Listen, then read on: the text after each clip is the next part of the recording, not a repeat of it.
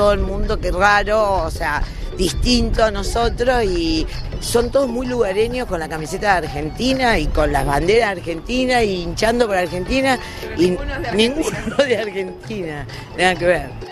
Al atardecer, tras una larga y agotadora jornada laboral, cientos de trabajadores procedentes de la península indostánica se dan cita en la bahía de Doha, personas que aquí son tratadas como mano de obra barata y que en su mayoría proceden de Pakistán, Sri Lanka, India y Bangladesh. Muchos de ellos han sobrevivido trabajando en la elaboración de estadios y hoteles y ahora que llegó la cita mundialista, el fútbol les da de lado.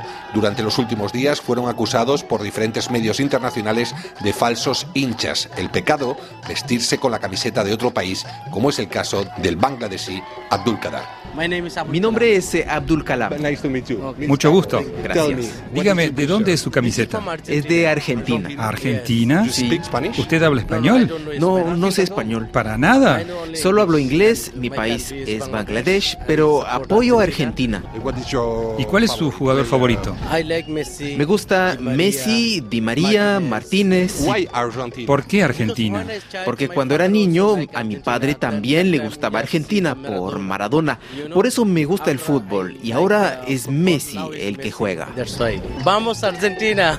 Como Abdul Kadar, miles de trabajadores que participaron en la elaboración de este mundial tendrán que contentarse con ver los partidos por televisión. Al menos les quedará el consuelo de animar a la selección que les apetezca, sin que nadie del exterior les acuse de su pasión por el fútbol. Desde Doha informó para RFI Carlos Pizarro, Qatar 2022.